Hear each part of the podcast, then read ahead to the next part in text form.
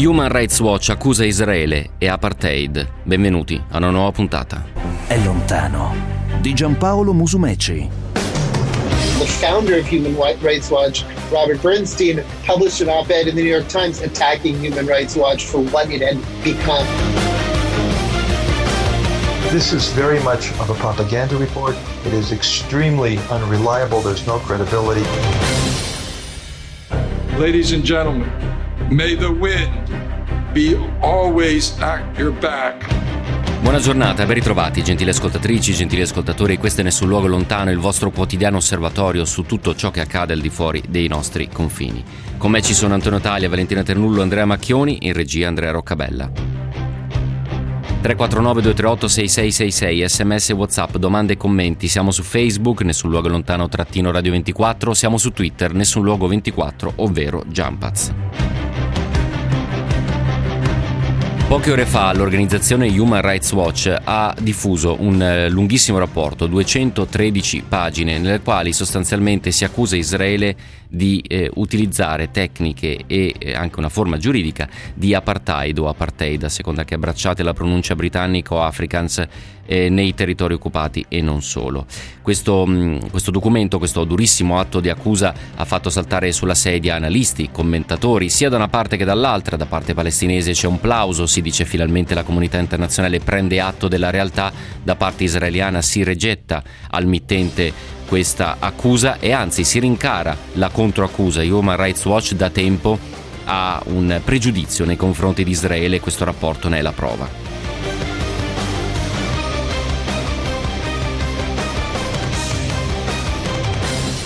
Ma la verità dove sta? Beh, cercheremo di raccontarvela con le voci, le voci dei giuristi, esperti di diritto internazionale, le voci delle O N G israeliane che monitorano a loro volta il lavoro delle O N G internazionali, gli editorialisti del Jerusalem Post, i collegamenti da Gerusalemme e Tel Aviv, insomma, come al solito, scarponi consumati e grandangolo. Non prima però, naturalmente, di aver sfogliato i nostri dossier.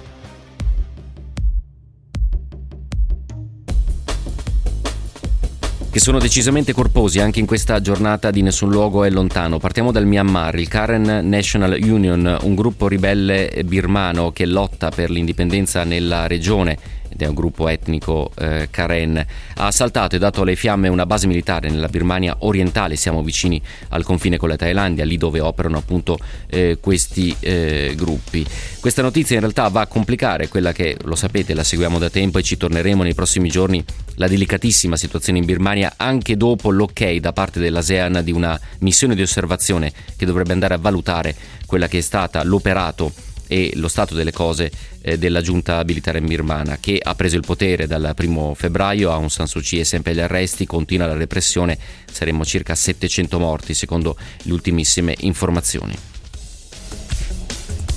Poi lo avete sentito dal G R, purtroppo è di almeno tre vittime, un irlandese e due spagnoli, l'assalto di un gruppo jihadista, non è arrivata alcuna rivendicazione, siamo in Burkina Faso, i due reporter ma anche un espatriato di nazionalità irlandese stavano seguendo una pattuglia sostanzialmente che effettua antibracconaggio nella zona dell'Iptakogurma ehm, in Burkina Faso appunto. I due, eh, i due spagnoli e l'irlandese erano spariti dopo l'assalto che avete sentito raccontato nel G R e si erano perse le notizie fino a qualche tempo fa. Adesso la, le autorità burkinabee hanno confermato che sarebbero eh, stati uccisi. Ancora una volta la zona del Sahel si riconferma molto molto pericolosa, non soltanto per i civili ma anche per i reporter che provano a raccontarla.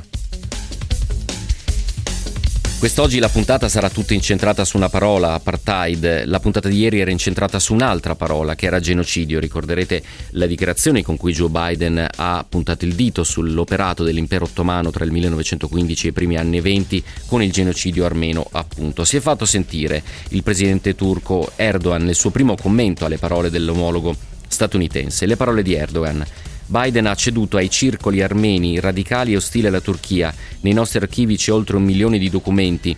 Gli storici vengano e studiano quei do- e studino, perdonatemi, quei documenti, ha aggiunto Erdogan, ribadendo il suo appello a creare una commissione congiunta di studiosi sugli eventi del millenovecentoquindici che Ankara non riconosce come eccidio pianificato.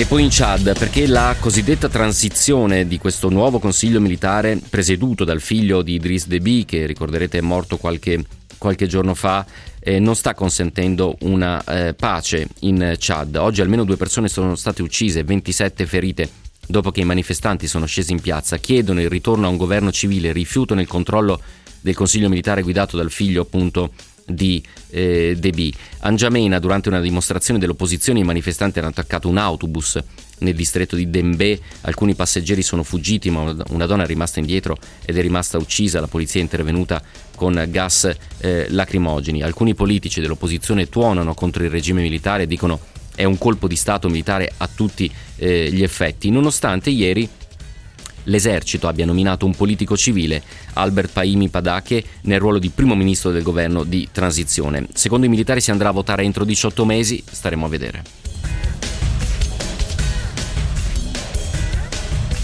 E poi velocemente in Iran, perché la funzionaria Nazanin Zaghari Ratcliffe, già dal nome capite che ha una doppia cittadinanza, doppio passaporto, iraniana e britannica, era, è la funzionaria di un'ONG che formava giornalisti e blogger in Iran. È stata condannata per la seconda volta da un tribunale iraniano, questa volta le è stato comminato un anno in più di detenzione. L'accusa è cospirazione contro il governo, la funzionaria aveva già scontato cinque anni agli arresti domiciliari. Fin qui direte voi, stretta cronaca giudiziaria, perché dare questa notizia allora? Perché secondo molti analisti si inserisce anche questa eh, condanna, in maniera peraltro molto molto cinica, nella partita che Teheran sta giocando per rientrare al tavolo sul nucleare. In qualche modo si cerca di fare pressione sul mondo occidentale, si alza la posta, si cerca di avere qualcosa da dare in cambio se e quando si tornerà a sedersi al tavolo.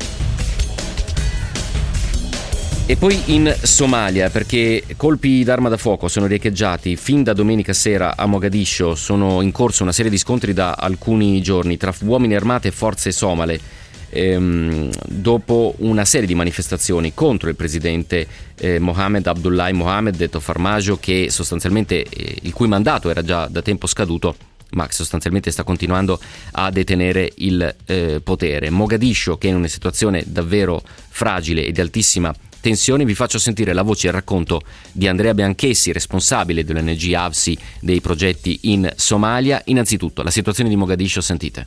La situazione attuale desta molta preoccupazione. Innanzitutto ci sono migliaia di eh, persone che hanno abbandonato alcuni quartieri eh, di Mogadiscio, occupati da alcune fazioni dell'esercito federale contrarie al presidente. Per fortuna da ieri sera c'è un cessate al fuoco e la situazione anche oggi a Mogadiscio è tranquilla, e quindi speriamo che queste persone possano tornare eh, nel loro a casa. Nel resto del paese la situazione eh, diciamo, è abbastanza tran- mh, calma, eh, ma poi dipende dalle zone. Ci sono zone occupate dal Shabaab e, e da altre meno. Eh, generalmente la, la gente comunque vuole, vuole la pace, vuole la convivenza, desidera lavorare, desidera mandare i figli a scuola, desidera ospedale, vuole eh, accesso all'energia, quindi speriamo che queste fazioni, questi clan, subclan appoggiati da paesi stranieri si mettono d'accordo.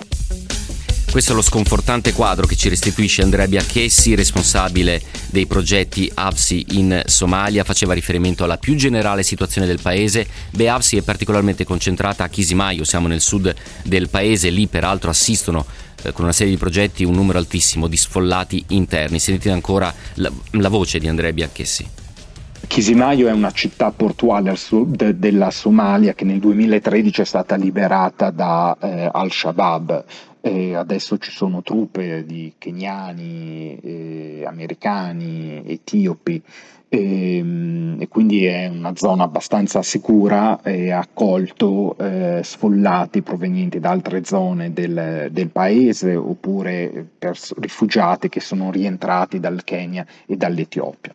Eh, quindi la città è cresciuta dai trecento a cinquecento mila abitanti e, e c'è bisogno ancora di tanti servizi di base, eh, dall'educazione alla salute, ma soprattutto la gente eh, ha bisogno come di riav- riattivare eh, attività produttive, che è quello che AVSI con eh, la cooperazione italiana, l'AICS, sta facendo, quindi fornendo barche, equipaggiamenti, strumenti per riavviare la produzione agricola. La voce di Andrea Bianchessi ci ha parlato dal Kenya, reduce da una missione a Chisimaio. Peraltro Chisimaio era un porto che fino a qualche anno fa era tristemente noto perché scorribande di pirati che infestavano il Golfo di Aden partivano proprio da eh, Chisimaio. Questi erano i nostri dossier internazionali, sono fatti spunti notizie dai quattro angoli del globo. Adesso con Andrea Roccabella andiamo in Israele.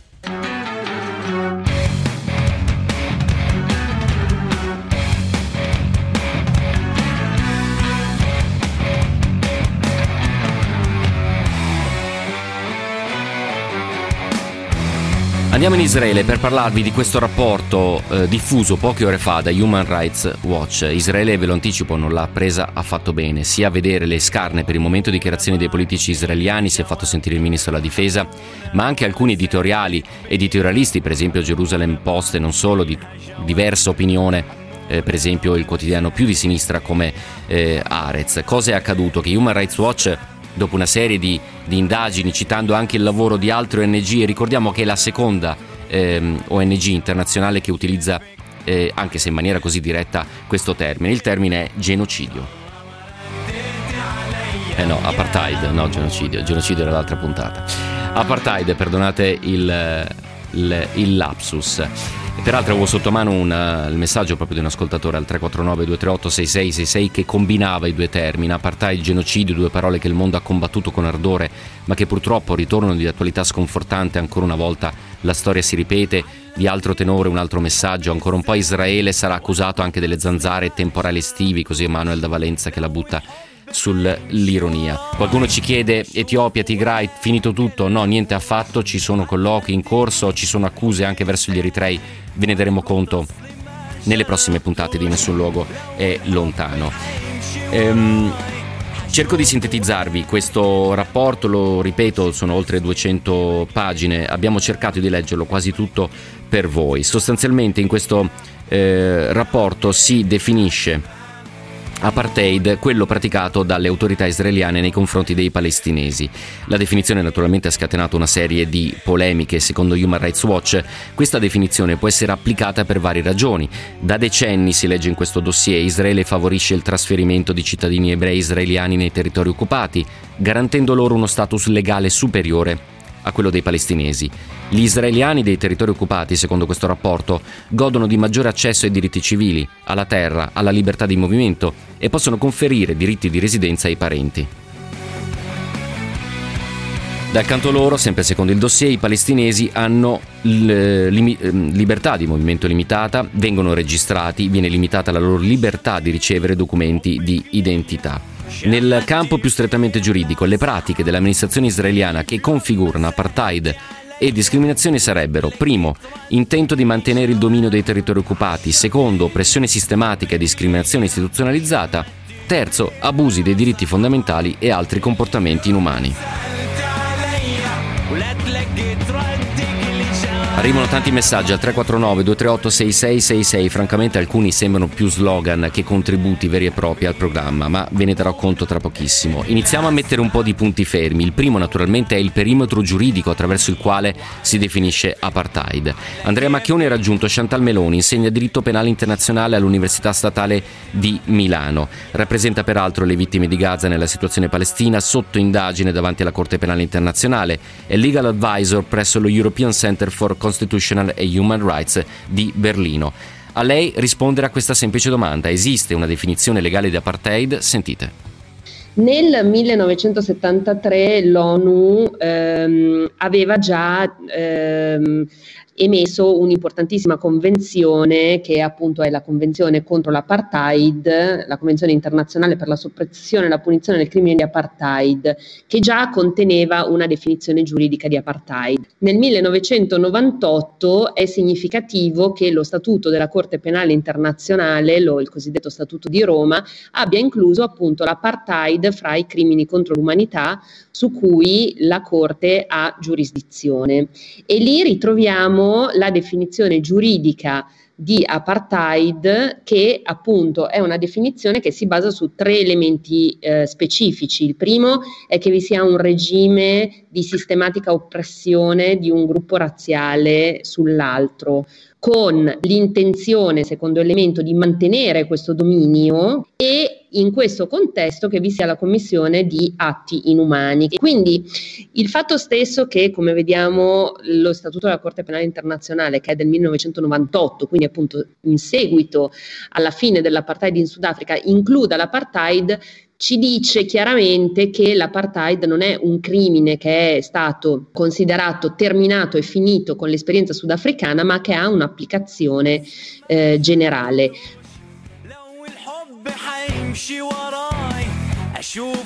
La voce di Chantal Meloni, giurista, insegna diritto penale internazionale all'Università Statale di Milano. Le reazioni, dicevo, la prima che vi faccio sentire arriva dalla parte palestinese. Akram Baker, analista politico, pensate, è stato consulente del team negoziale palestinese alla conferenza di Madrid del millenovecentonovantuno. Andrea Macchioni l'ha raggiunto a Berlino, dove adesso vive e lavora. Che valore ha questo rapporto di Human Rights Watch? Potrebbe realmente innescare un cambiamento nell'attuale situazione? Sentite. Il rapporto di Human Rights Watch è senza dubbio un buon inizio, ma mette nero su bianco delle ovvietà.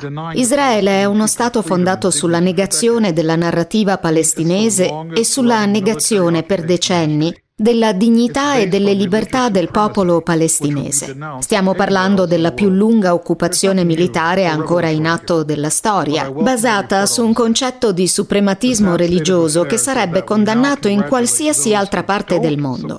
Non c'è nulla di nuovo o di rivelatorio nel rapporto di Human Rights Watch, ma lo accolgo ugualmente con molto piacere.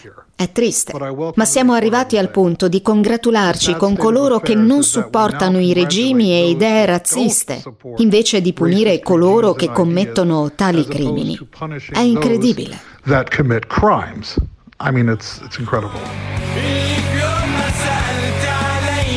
Il commento a caldo di Akram Baker. Sono passate poche ore dalla pubblicazione e dalla diffusione del lungo rapporto di Human Rights Watch, duecentotredici pagine sostanzialmente, per dire che cosa?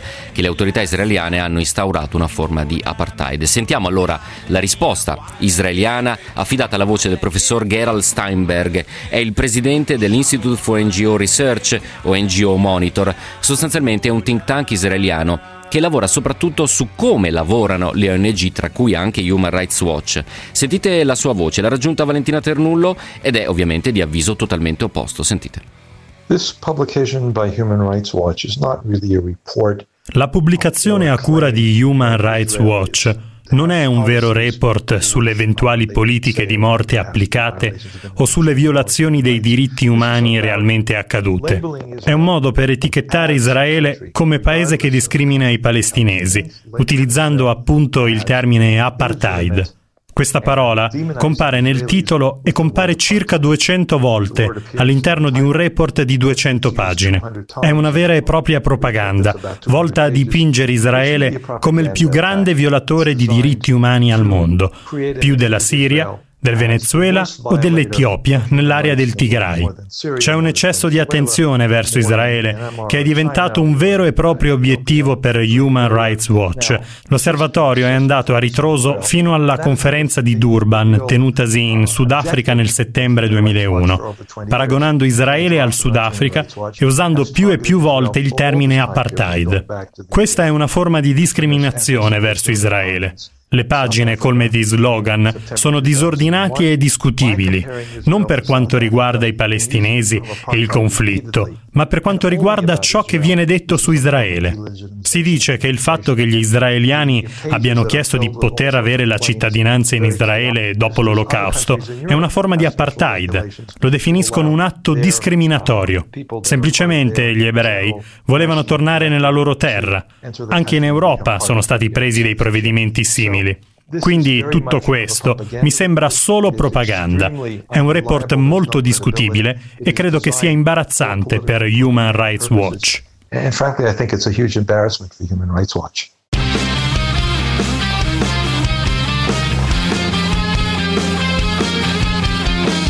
E così, con la voce e le parole del professor Gerald Steinberg, presidente dell'Institute for N G O Research, è un think tank che monitora l'attività, anche quella di Human Rights Watch, eh, nel mondo. Il rapporto di duecentotredici pagine, avete sentito, viene bollato come imbarazzante e sostanzialmente strumento di propaganda. Andiamo allora in Israele, lo facciamo con la voce di Nello del Gatto, corrispondente A G I da Gerusalemme. Nello, buongiorno e ben ritrovato a Nessun Luogo, grazie per essere con noi.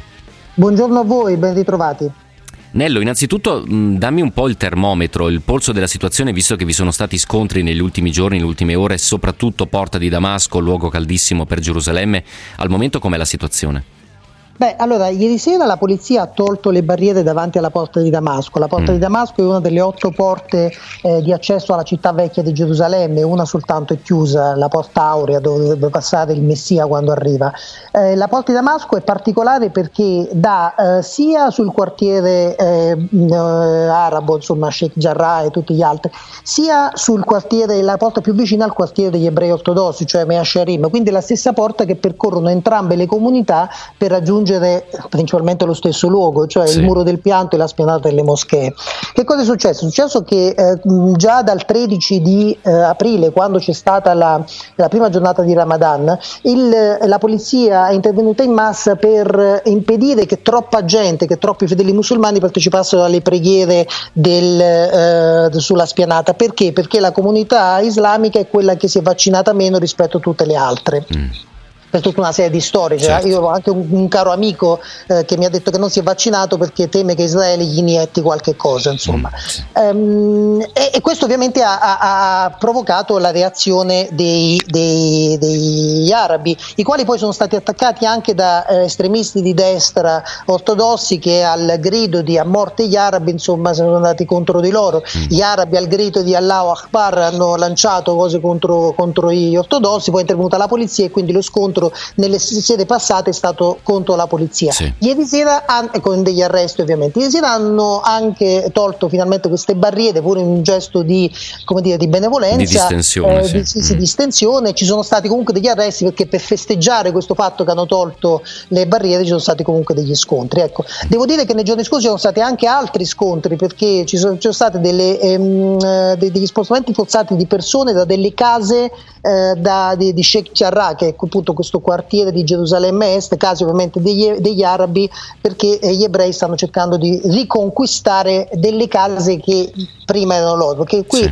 siamo sempre lì, non sappiamo mai se, se c'è stato prima l'uovo la gallina, sì. e quindi insomma è sempre molto complicato riuscire a dire.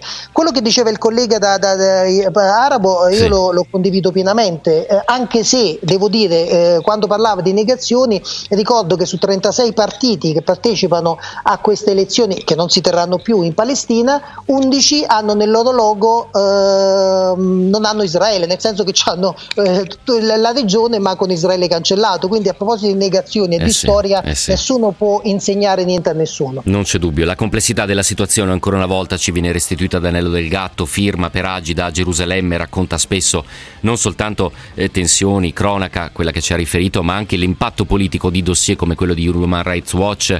tre quattro nove due tre otto sei sei sei sei, apartheid o meno, la situazione è insostenibile per i palestinesi, così Stefano da eh, Carpi. Qualcuno, eh, Israele all'onore del mondo per la battaglia al Covid che sta vincendo con professionalità e ricerca in campo scientifico, ma anche un paese con problematiche evidenti in fatto di diritti umani, contraddizioni difficili da capire. Qualcuno dice: ma lo sapete che ci sono anche arabi israeliani? L'abbiamo sempre detto, ripetuto eh, mille volte, a volte anche intervistati, quindi assolutamente eh, sì. Qualcuno dice: non è un caso che Israele fosse un sostenitore del Sudafrica, ma io non mi lancerei così tanto indietro eh, nella eh, storia. Stiamo con Nello del Gatto, corrispondente A G I da Gerusalemme, facciamo con lui una piccola pausa, andiamo a sentire come stanno andando le borse e poi continuiamo nell'analisi di uno dei dossier che forse farà incendiare come nessun'altra cosa sia la politica palestinese che quella israeliana. State con noi.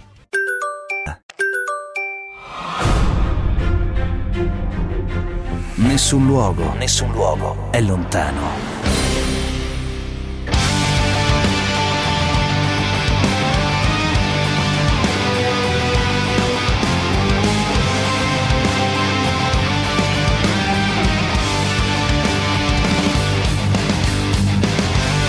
Il report su Israele firmato da Human Rights Watch, una tanica di benzina su un focolaio sempre ardente, così un ascoltatore al tre quattro nove due tre otto sei sei sei sei, come sta rispondendo la politica israeliana e palestinese. Nello del Gatto in diretta da Gerusalemme, corrispondente A G I, proprio da Israele ma anche dai territori. Nello, ci sono reazioni, qua in Italia arrivano solo le dichiarazioni via agenzia, la tua peraltro anche, del ministro degli esteri israeliano, però non, non leggo ancora tanto fermento, tu che ci dici? Ma no, anche perché insomma bene o male eh, diciamoci, il governo israeliano è abituato a tutte queste cose. Dopotutto poi questa accusa si basa su quel, eh, su, sullo Statuto di Roma, quello del novantotto, che, che, che comincia, che, che fissa anche tutte le, le, le cose della, della Corte Penale Internazionale, la stessa che eh, insomma ha cominciato un'indagine contro Israele e che ovviamente Israele non riconosce perché tra l'altro non ne fa parte. Quindi per Israele è un'accusa in più. Quello che dice Human Rights Watch è, è tanto vero, e il punto è che però, come diceva il maestro Manzi, non è mai troppo tardi, anche perché insomma queste cose si sanno veramente da parecchio tempo, aveva ragione il collega. Nel duemiladiciotto è stata fatta sta legge che dice che Israele è uno stato ebraico, è vero che c'è una grossa comunità di arabi eh, palestinesi con passaporto israeliano che vivono in Israele, ed è vero che questi arabi non torneranno mai a vivere in Palestina perché insomma stanno certo. bene in Israele, ma è anche vero che per esempio i documenti ufficiali in Israele non sono redatti anche in arabo, sono redatti soltanto in ebraico. Questa è dimostrazione del fatto che comunque sono di serie B eh, gli, gli arabi nel paese. Ma lo, c'è una legge proprio che lo dice, purtroppo è questa legge del duemiladiciotto, che Israele applichi questo, è verissimo. Eh, Israele occupa i territori? Sì, Israele occupa i territori. Il punto però è capire dal punto di vista legale internazionale, perché se ci dobbiamo rifare ai sentimenti e alla realtà è così, ma se ci dobbiamo Corretto. rifare purtroppo a delle questioni questioni legali internazionali, neanche l'ONU è mai riuscita a dirimere queste faccende, perché ricordo a tutti quanti che anche la questione del, de, de, di Israele che deve andare via dai territori occupati dal sessantasette, ehm, sapete che questa, questa benedetta ehm, eh, questione delle Nazioni Unite dice eh, Israele si ritira da territori e non dai territori, per cui lascia un paio di territori e, e, e, ha, risolto, e ha risolto il problema. La, la verità è che nessuno ha voluto mai realmente dirimere la questione. Uh, tutti i paesi hanno soltanto fatto chiacchiere, eh, ma purtroppo con le chiacchiere non si va avanti. Perché, beh, entrambi i paesi sono così, e quando io dico entrambi i paesi mi riferisco alla Palestina, perché ovviamente per me la Palestina è un paese, perché tutti hanno diritto ad avere il proprio paese.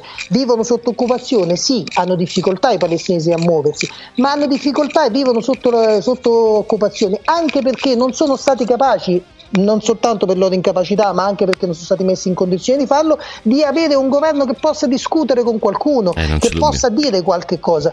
Purtroppo oggi è pol- si fa politica, e i tempi di Arafat eh, che cacciava la pistola alle Nazioni Unite, oppure i tempi del terrorismo, sono finiti, si discute soltanto a livello politico e non c'è purtroppo nessuno che possa esprimere i sentimenti di un paese, di un popolo che ancora una volta, quello palestinese, viene messo, eh, eh, i cui, le, le, le cui giuste eh, rivendicazioni vengono messe sotto i piedi prima che da Israele, dai propri politici, perché questo è il vero dramma.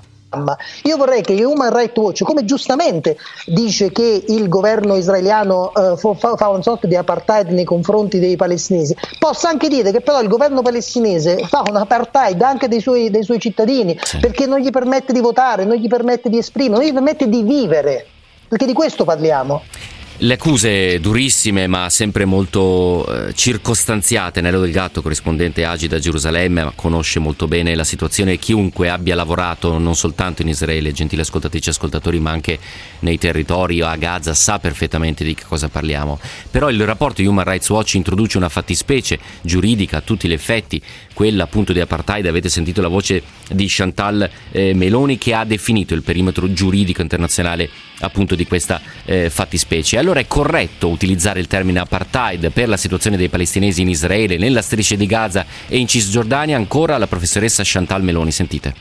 Per quanto riguarda la situazione israelo-palestinese, questo rapporto di Human Rights Watch finalmente utilizza il termine, eh, ma certamente non è la prima volta che questo termine viene utilizzato per descrivere ciò che accade in Israele e Palestina. Ciò che è significativo oggi è che lo faccia Human Rights Watch, che come sappiamo è forse la più importante organizzazione per i diritti umani al mondo, ma già in passato, e parlo almeno di dieci anni fa, ci sono state tante altre voci che si sono espresse nella stessa, nella stessa direzione, a partire dalle organizzazioni palestinesi per i diritti umani, il Palestinian Center for Human Rights eh, e Al-Haq, ma anche più di recente organizzazioni israeliane per i diritti umani, B'Tselem non più tardi di tre mesi fa, che è la più importante organizzazione israeliana per i diritti umani, ha anche pubblicato un rapporto importantissimo eh, appunto eh, parlando di apartheid come crimine rispetto a quello che Israele eh, fa ehm, nei confronti dei palestinesi, nei territori palestinesi occupati. La voce della professoressa Chantal Meloni, insegna diritto penale internazionale all'Università Statale di Milano, rappresenta le vittime di Gaza nella situazione palestina che è sotto indagine davanti alla Corte Penale Internazionale, legal advisor all'European Center for Constitutional and Human Rights di Berlino. Torna a Gerusalemme, Nello del Gatto, per capire se le tensioni che ci sono state, gli scontri, ma addirittura questo report, siano un ulteriore passo verso l'allontanamento dalle elezioni palestinesi che sono previste tra qualche mese, direi, forse, chissà. Nello. Guarda, dalle mie parti c'è una famosa canzone dove a un certo punto si dice non c'è bisogno della zingara per indovinare cosa c'è. Sì. Le elezioni non ci saranno né mo' né mai. Mm. Eh, perché non ci saranno né mo' né mai? Perché Fatah sa che perde, non c'è niente da fare. Mm. Eh, Abu Mazen sa che non riuscirà a vincere eh, perché non lo vuole nessuno. Sì. Gli ultimi sondaggi danno ancora, lo danno ancora più dietro. Per cui non, non permetterà di fare le elezioni. Guardate, sarà entro la fine della settimana ci sarà l'annuncio che le elezioni non si terranno. Danno la colpa a Israele anche in questo caso, che Israele non, vuo- non vuole fare le elezioni a Gerusalemme Est, ma al di là del fatto che Israele non si è mai espresso se sì o se no sulle elezioni a, Israele- a Gerusalemme Est. Sì. Prima.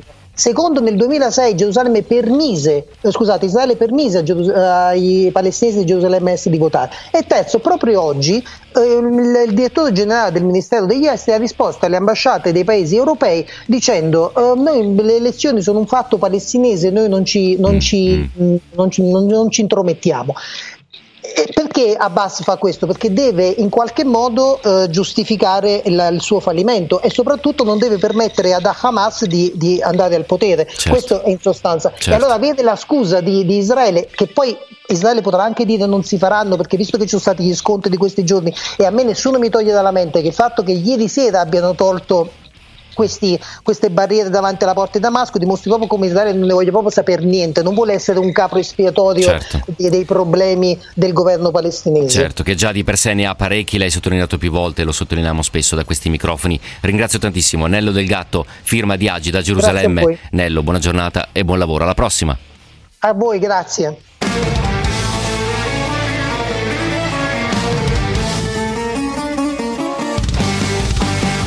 Tra l'altro credo che Nello del Gatto sia l'unico cronista che riesce con delle iperboli fantastiche a collegare sempre e comunque Gerusalemme, Tel Aviv, Ramallah a Napoli, alla sua Napoli, ma ci piace così. Nello del Gatto, eh, cronista di A G I, tre quattro nove due tre otto sei sei sei sei, qualcuno con un pizzico di ironia, non, quant- non so quanto ironia in realtà, ci vorrebbe un Mario Draghi palestinese, una figura di autorità riconosciuta, ma vista la situazione della politica palestinese direi che è assolutamente ironia al limite del sarcasmo. Ehm... Ci sono un po' di, eh, di condanne e di accuse che arrivano nei nostri confronti, non tante, però io vi pregherei di circostanziale perché rispondo volentieri, quindi quando lei scrive il suo ospite è filoamericano, cerchi di mh, come dire, circoscrivere anche quella che a tutti gli effetti sembra eh, un'accusa, come quella che un ascoltatore scrive: sempre e solo contro Israele, vergognatevi, siete vergognosi. L'hashtag vergogna, diciamo, è quello che campeggia nei messaggi di questo ascoltatore, che prego di circostanziare le accuse perché davvero se sbagliamo saremo i primi a riconoscerlo. Vi faccio sentire invece la voce di David Azoni, editorialista del Jerusalem Post. Non è certamente Arez, eh, gentile ascoltatore, lei che ci accusa, fra l'altro è direttore dell'Israel Innovation Fund. Qual è la sua opinione sulle accuse di apartheid mosse da Human Rights Watch nei confronti di Israele? L'ha raggiunto Antonio Talia e lui risponde così. The question of apartheid is a very difficult, it, it's a really terrible Questa domanda sull'apartheid è molto complicata. Si tratta di una calunnia terribile. Chiunque abbia vissuto o trascorso del tempo in Israele sa che gli arabi godono di tutti i diritti nella loro completezza. Ci sono arabi che siedono alla Corte Suprema israeliana. Vige una completa uguaglianza in termini di diritti civili e di cittadinanza. La questione dell'occupazione è una questione problematica che viene discussa costantemente, ma definirla apartheid è assurdo e offensivo nei confronti delle vittime del vero apartheid. Di recente è stato pubblicato un saggio molto autorevole da parte di vari autori sudafricani neri che hanno vissuto il regime sudafricano e poi hanno visitato Israele. Lì le accuse di apartheid vengono definite un'assurdità. Israele è una democrazia salda che funziona e prospera. Il nostro sistema di alternanza democratica è tra i più attivi e rispettosi dei diritti umani del mondo. Chiunque venga qui a guardare con i propri occhi lo vedrà immediatamente.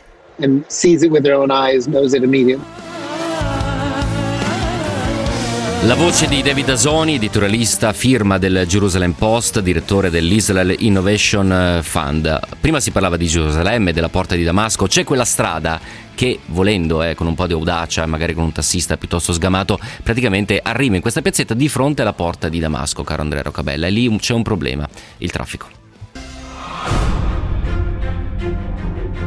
Nessun luogo, nessun luogo è lontano.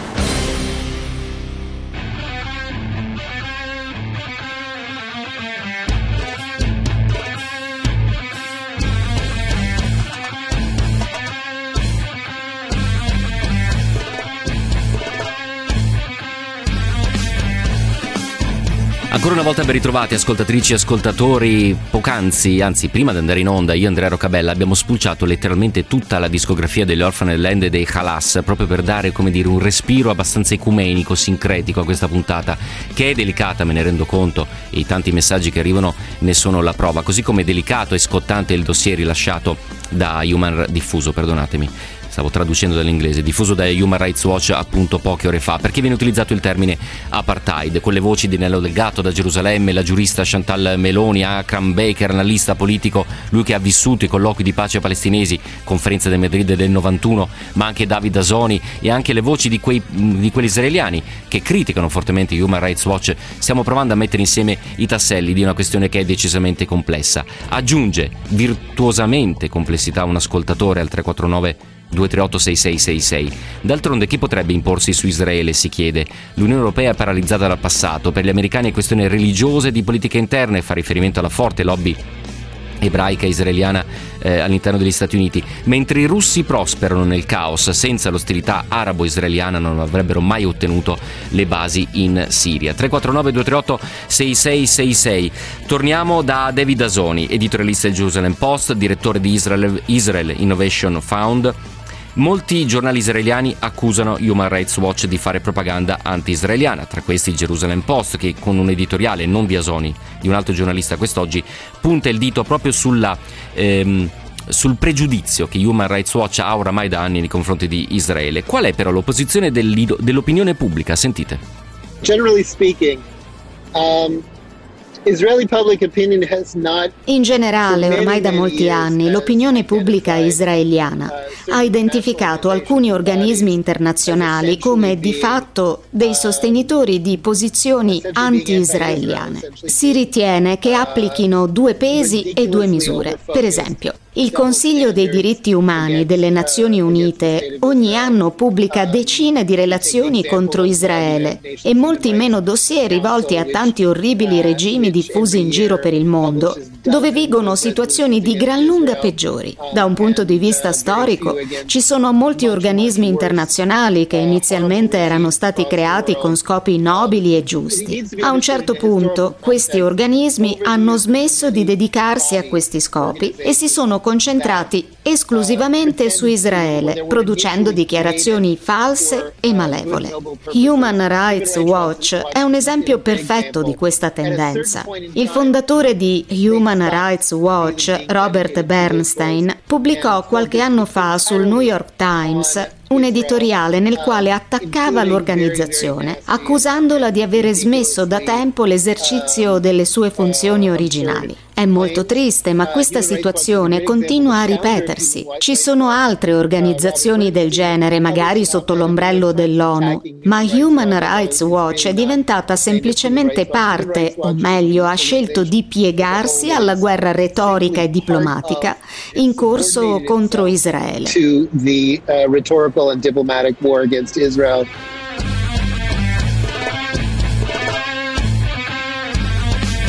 Questa è la voce di David Azoni, editorialista del Jerusalem Post. Lo ricordo, il quotidiano ha preso duramente posizione con un editoriale quest'oggi contro il rapporto di Human Rights Watch. Torniamo dalla parte palestinese, per così dire, con la voce di Akram Baker, analista politico. È stato consulente del team negoziale palestinese a quella che è stata la conferenza di Madrid del lontano millenovecentonovantuno. Ehm... Quando la Corte Penale Internazionale ha deciso che si, si poteva aprire un fascicolo contro Israele per crimini di guerra, immediatamente Netanyahu lo ha definito puro antisemitismo, e anche le parole di alcuni analisti israeliani sembrano in qualche modo tacciare le grandi organizzazioni di un intento persecutorio proprio nei confronti di Israele. Com'è possibile? Come si può essere arrivati a questo punto in cui anche grandi organizzazioni internazionali, non soltanto Human Rights Watch, che è un terzo settore, ma l'ONU, le Nazioni Unite o una Corte Penale Internazionale, quella dell'Aia, se provano a mettere eh, gli occhi, le orecchie su quello che accade nei territori palestinesi, vengono eh, tacciati appunto di antisemitismo da Israele, e la comunità internazionale sembra non fare nulla? Sentite Akram Baker. Israel's relentless calling any and all legitimate criticism of its racist policies and Israele definisce antisemita qualsiasi critica, assolutamente legittima, contro la sua politica razzista e contro la sua occupazione illegale. Non si tratta solo di una retorica ormai vecchia che ha perso qualsiasi significato, ma è anche un insulto a coloro che combattono veramente l'antisemitismo e il razzismo in giro per il mondo. Lo Stato di Israele segue, anzi guida, l'assalto alla verità e alla decenza portato avanti da personaggi politici come Donald Trump, Salvini, Modi, Orbán e l'A F D.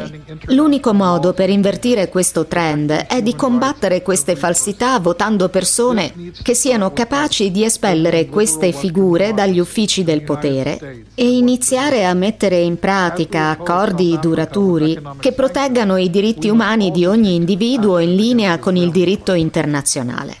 Questo cambiamento deve iniziare da noi, i cittadini che vivono nelle democrazie liberali dell'Occidente. Come la comunità internazionale si è opposta al regime di apartheid in Sudafrica attraverso sanzioni economiche, è necessario prendere posizione contro l'apartheid israeliano. Personalmente, credo nella soluzione ad uno Stato dotato di un sistema democratico dove ebrei, musulmani, cristiani e atei possano vivere con gli stessi diritti e doveri degli altri cittadini. Il continuo furto di terra da parte di Israele e la sua occupazione illegale della Palestina hanno reso la soluzione a due stati completamente vuota e priva di senso. È tempo di dire le cose come stanno, terminando questo estenuante conflitto e l'occupazione della Palestina. Somebody don't know anymore. Somebody don't live anymore. Somebody don't